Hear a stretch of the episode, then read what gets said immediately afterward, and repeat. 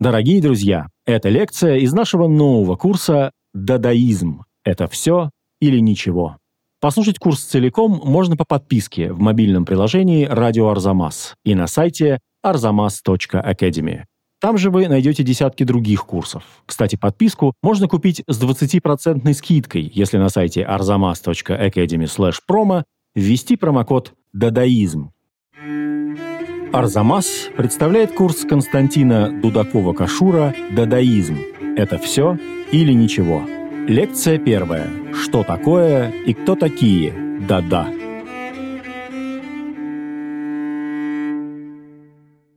Еще недавно Дада было явлением совершенно неизвестным или, по крайней мере, таинственным. Но не такая уж это проблема открыть какое-то новое явление, сколько проблема стояла в том, что оно казалось очень незначительным. Во-первых, дадаизм прочно ассоциировался с явлениями культурными и политическими Первой мировой войны, которая уже давно прошла, и случилась Вторая мировая. В общем, дадаизм казался чем-то совершенно анахронистичным. Кроме того, дадаизм, конечно, рисковал потеряться среди десятков измов, которые появлялись в течение всего XX века. И, в сущности, так и случилось, по крайней мере, на несколько десятилетий. И только в 50-х годах он постепенно начал выходить из тени, а тень это была отброшена памятником, который сам себе воздвиг сюрреализм. О сюрреализме так или иначе знает большинство. Дадаизм понимался как своего рода предтеча, как некоторая стартовая площадка для развития сюрреализма. И, слава богу, сейчас это представление уже осталось в прошлом. И это поразительно, что очень краткое явление культуры, шумное, скандальное, которое никем не воспринималось всерьез, и потом было благополучно забыто, оказалось своего рода триггером для развития современной культуры. Причем триггером, который можно считывать не только на уровне, собственно, художественных процессов и искусства. Удивительно, что, несмотря на краткость своего существования, а в сущности дадаизм укладывается между 1916 годом и 24 он дал очень мощный импульс для развития культуры второй половины XX века. Краткий всплеск, потом переход в сюрреализм, и, по сути дела, несколько десятилетий дадаизм оставался в тени сюрреализма. В 50-х потихонечку начинается освоение этого наследия, причем оно происходит, что интересно, не в Европе, а в США. И уже 60-е и 70-е целиком ориентированы на реабилитацию дадаизма, на апроприацию его подходов, принципов. И сегодня нам очень легко привести связующие линии между Дада и крупнейшими художниками типа Роберта Раушенберга, хэппенингами, естественно, Джоном Кейджем и так далее, вплоть до концептуализма и в целом современного искусства. Но интересно не только то, насколько дадаизм оказался влиятельным на художественную культуру XX века, а и то, что он оказался чрезвычайно важным для понимания интеллектуальной культуры XX века. Практически все авангардные течения, по крайней мере, начала XX века, хотя в некоторой доле и второй половины столетия, были ориентированы, конечно, не на изменение искусства, а на изменение жизни, мировоззрения, в общем, на некоторое преображение человека в целом.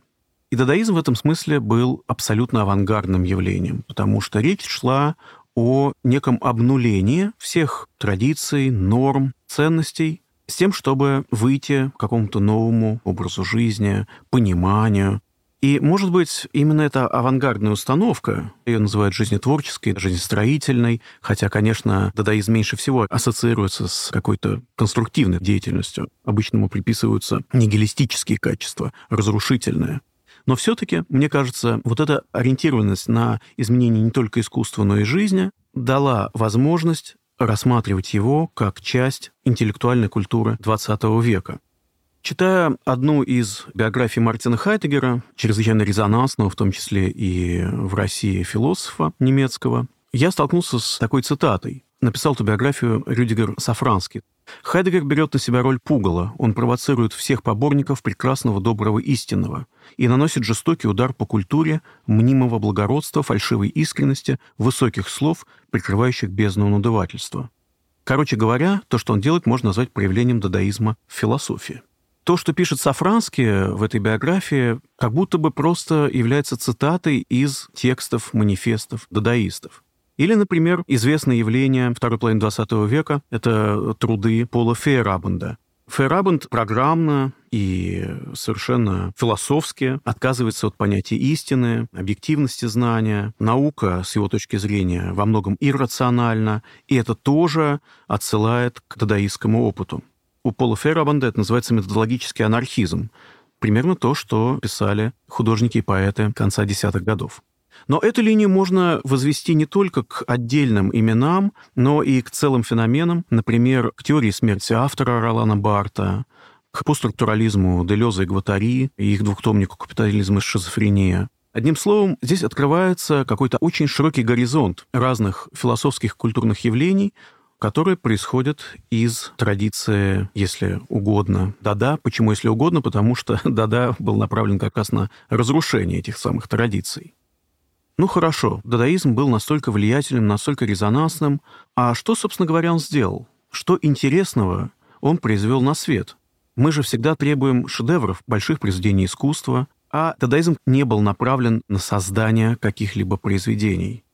Именно потому, что какая-то законченность, оформленность казалась художникам и поэтам этого круга предательством искусству. Искусство понималось как некая витальная сила, как энергия, которая не должна быть частью просто художественного делания, художественного творчества, а должна стать творчеством жизни. Я думаю, что в первую очередь именно художники этого круга поставили вопрос о том, а, собственно, что есть искусство. Тот вопрос, который раньше ставили философы. Каковы границы, условия для возникновения искусства? Что можно назвать искусством, а что нет? И тот факт, что сами они прокламировали, что создают антиискусство, уже был, можно сказать, частью постановки этой проблемы. С другой стороны, произведение искусства переходило в их случае в образ действия, в поведение. Само по себе это поведение могло быть важнее объекта. Только в 60-х годах интерпретация некого нетеатрального действия будет называться перформансом. Но эти перформативные акты дадаисты делали еще в конце 10-х, начале 20-х годов, и, разумеется, этот переход от произведения искусства к поведению, которое может эстетически считываться, тоже было частью вот этой большой деятельностью по переоценке, пересмотру того, что вообще мы можем называть искусством. Ну и, наконец, что, мне кажется, особенно важно для современного человека, это то, насколько дадаисты ловко играли с кичем, массовыми формами культуры, то есть с тем, что как раз и можно было бы в полной мере назвать антиискусством. И в этом смысле именно они, а не представители других течений так называемого исторического авангарда, по сути дела, сформировали, создали основу и спровоцировали постмодернистский тип культуры. Я сказал об обнулении, о том, что дадаисты стремились не спровергнуть идеалы, и в данном случае мне хотелось бы процитировать одного из крупнейших представителей этого движения Рауля Хаусмана, но прежде чем я это сделаю, я хотел сказать о том, что это обнуление происходило в целом на рубеже 19-20 веков, и не только дадаисты были, можно сказать, представителями этого метода. Вспомним Казимира Малевича, его теорию нуль форм и выход к предельно элементарным изобразительным формам, то есть разрушение, элементаризм оборачивался неким созиданием. Сам вопрос о том, что разрушение и созидание могут находиться в некой одной точке творческого действия, очень емко был поставлен в то время. А ведь действительно, если мы задумаемся, нарушение белизны листа текстом или чистого холста краской, это же уже своего рода нарушение. Но можно вспомнить и о том, что в принципе история художественной культуры представляет собой не что иное, как разрушение принятых эстетических норм. Поэтому за нигилизмом дадаистов нужно уметь видеть творчество и в искусстве, и в жизни, несмотря на то, что они действительно не были ориентированы на какие-то шедевры. Так вот, в одном из текстов Рауль Хаусман, называется этот текст «Немецкий обыватель сердится», пишет «Для нас мир не имеет иного глубокого смысла, чем смысл непостижимой бессмыслицы. Мы не хотим ничего знать о духе и искусстве. Наука – вздор. Может быть, Солнце до сих пор вращается вокруг Земли. Мы не пропагандируем этику, поскольку она всегда относилась к области идеального.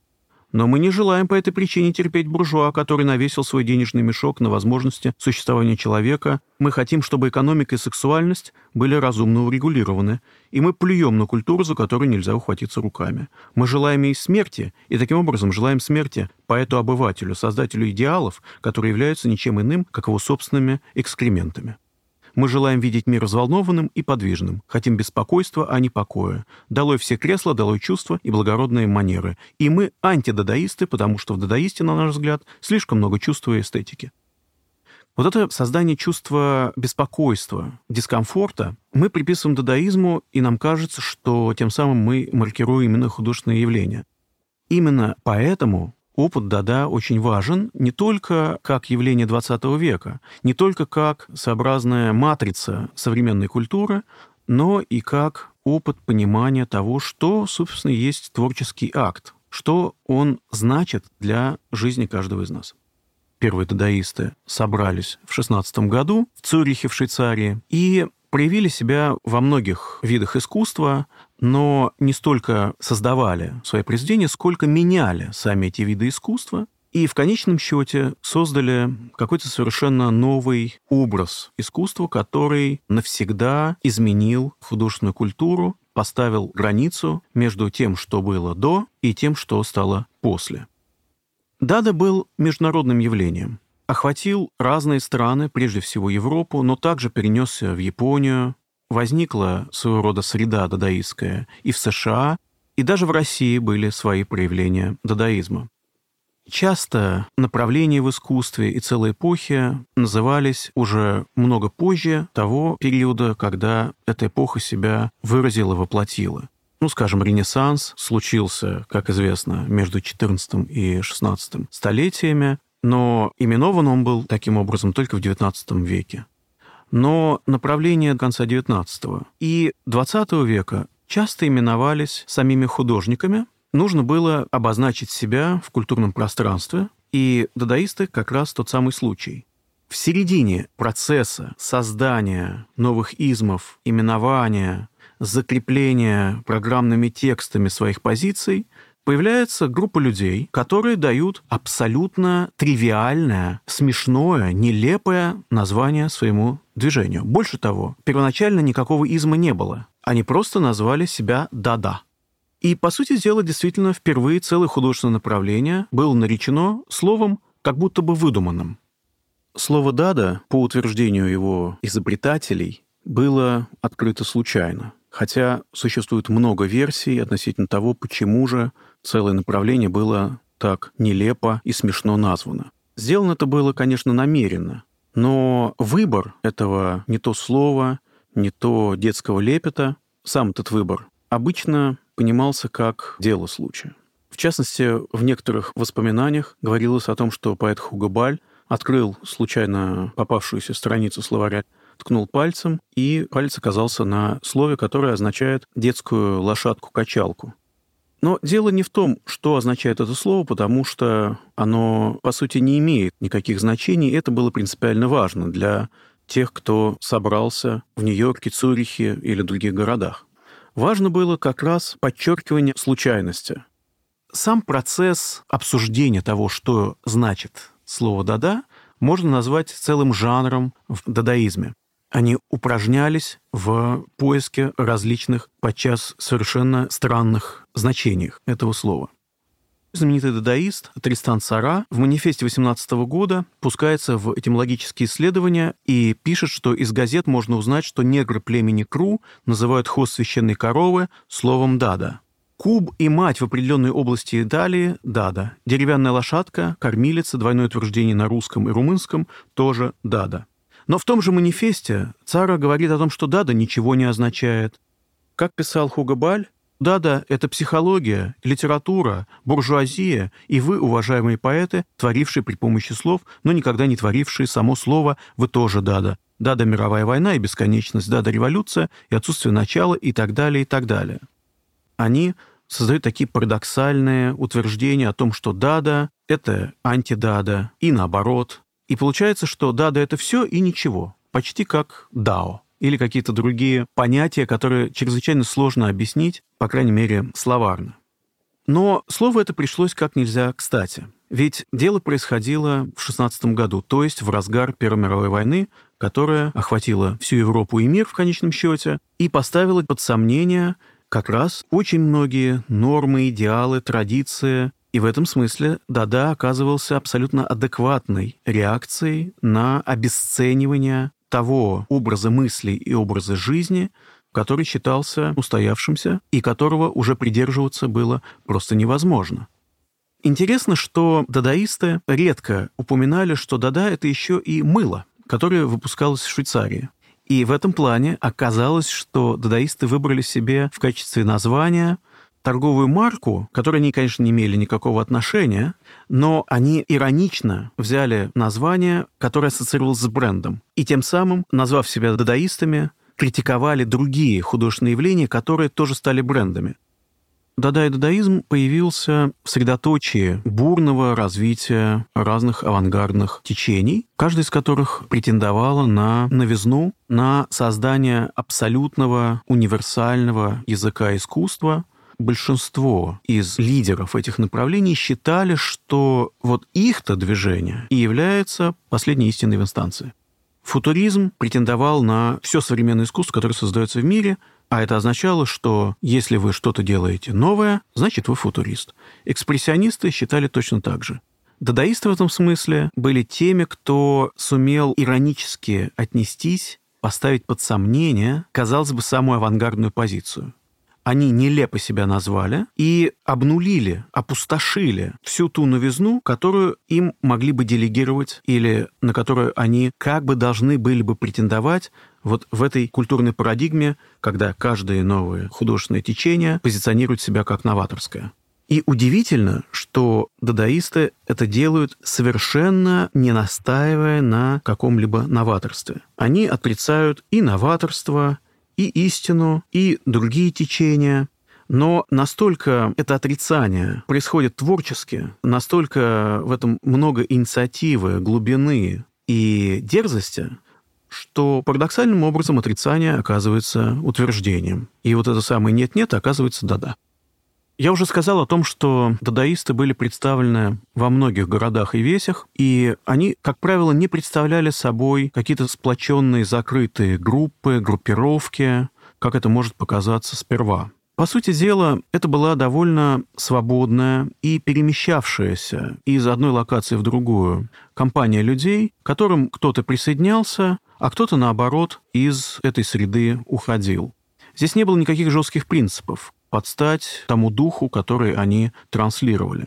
Среда эта состояла из поэтов, из художников, но, разумеется, поэзия, изобразительное искусство переходили очень легко друг в друга. Например, художник Ханс Рихтер начал заниматься кинематографом. Многие поэты рисовали или занимались драматургией. Самым ярким в этом смысле, наверное, был Рауль Хаусман, у которого был колоссальный охват, но которого глупо называть скульптором или фотографом. По сути дела, речь шла просто об экспериментальном творчестве.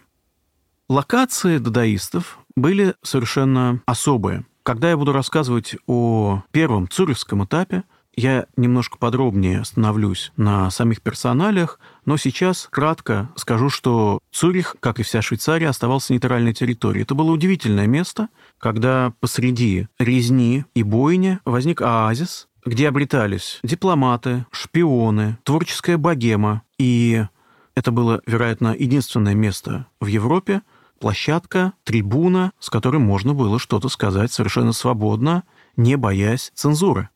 С другой стороны, Берлин. Берлинская группа начала себя проявлять с 18 года, в сердце ноябрьской революции. Германия терпит поражение, кайзер Вильгельм II отказывается от престола, время появления Веймарской республики, бунтов, и берлинские дадаисты оказываются очень заряжены этими революционными настроениями и в значительной степени отличались в этом смысле от цюрихского дада, хотя и оно тоже, конечно, было в протестном таком движении с милитаризмом своего времени. Еще один центр дада, Париж, был, несмотря на преемственность, совершенно лишен этого политического контекста. И то же самое можно сказать о Нью-Йоркском круге. Большинство из участников всех этих групп, кругов и так далее не чувствовали себя свободными, независимыми в каких-либо других направлениях. Хотя в конечном счете их можно было бы этим направлением приписать. Ну, скажем, один из самых ярких художников и скульпторов Цюрихского дада, Ханс Арп, может идентифицироваться с экспрессионизмом и с сюрреализмом, но я думаю, что самое интересное состоит в том, что за этой коллективной общностью Дада стояли очень яркие индивидуальности.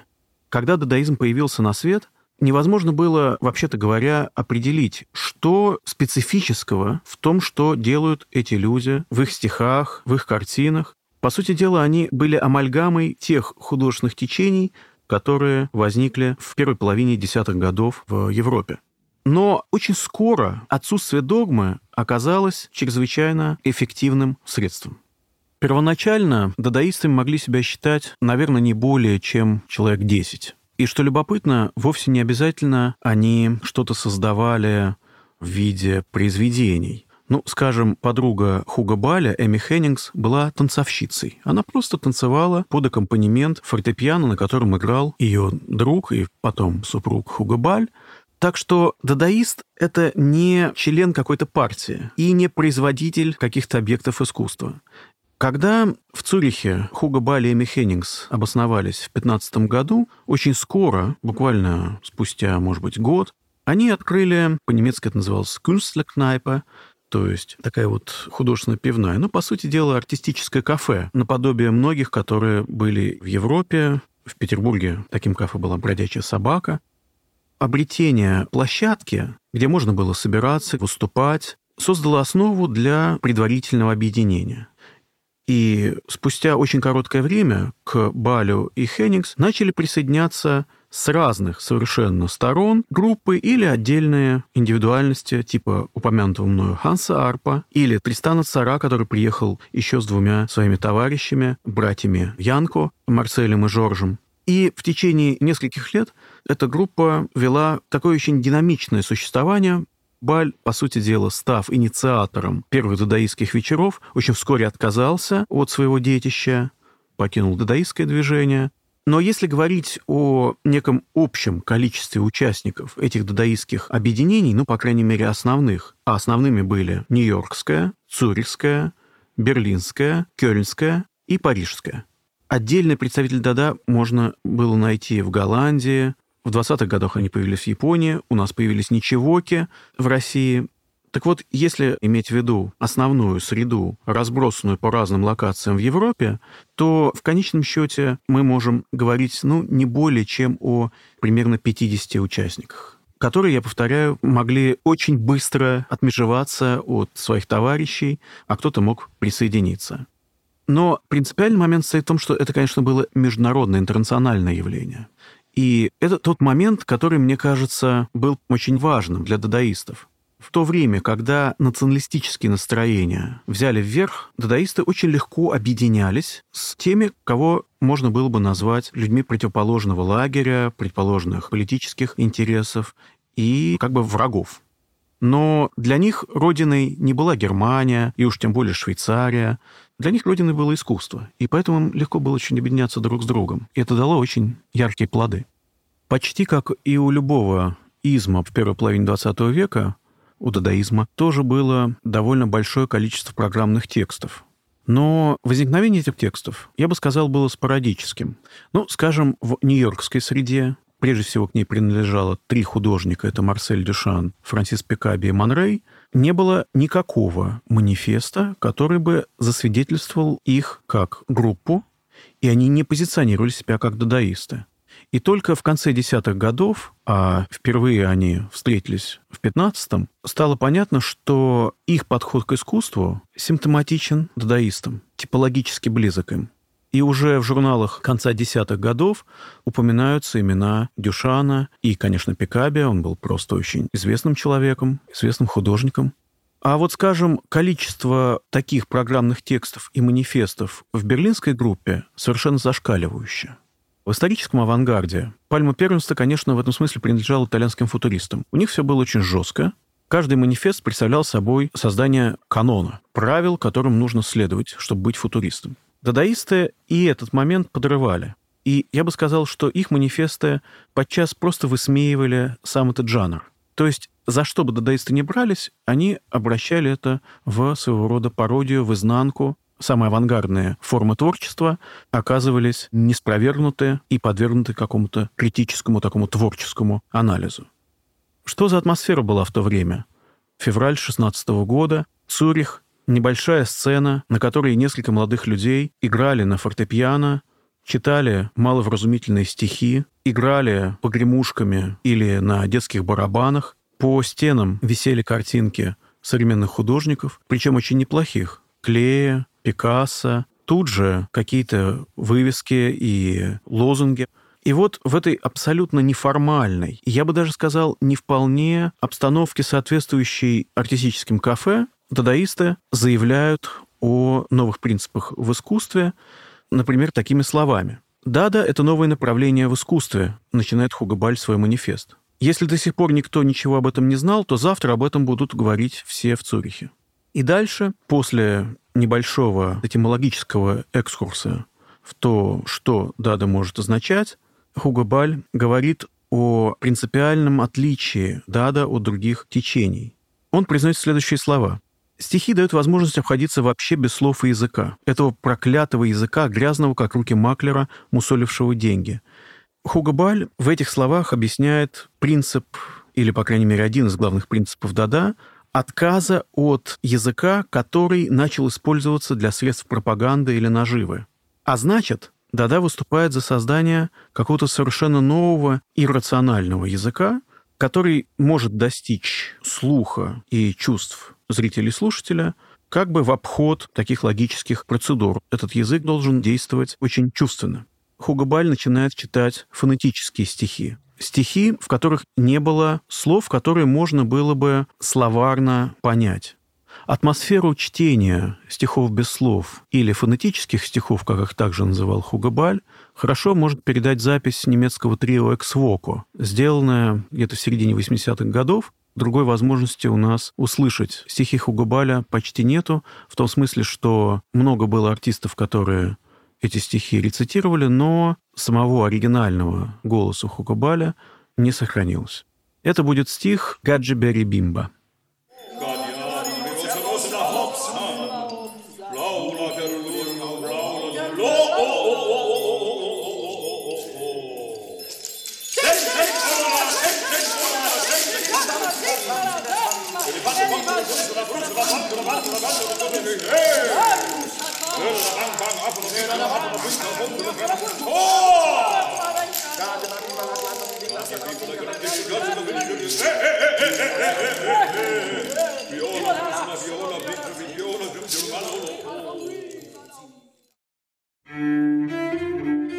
В следующей лекции о дадаизме в изобразительном искусстве и поэзии.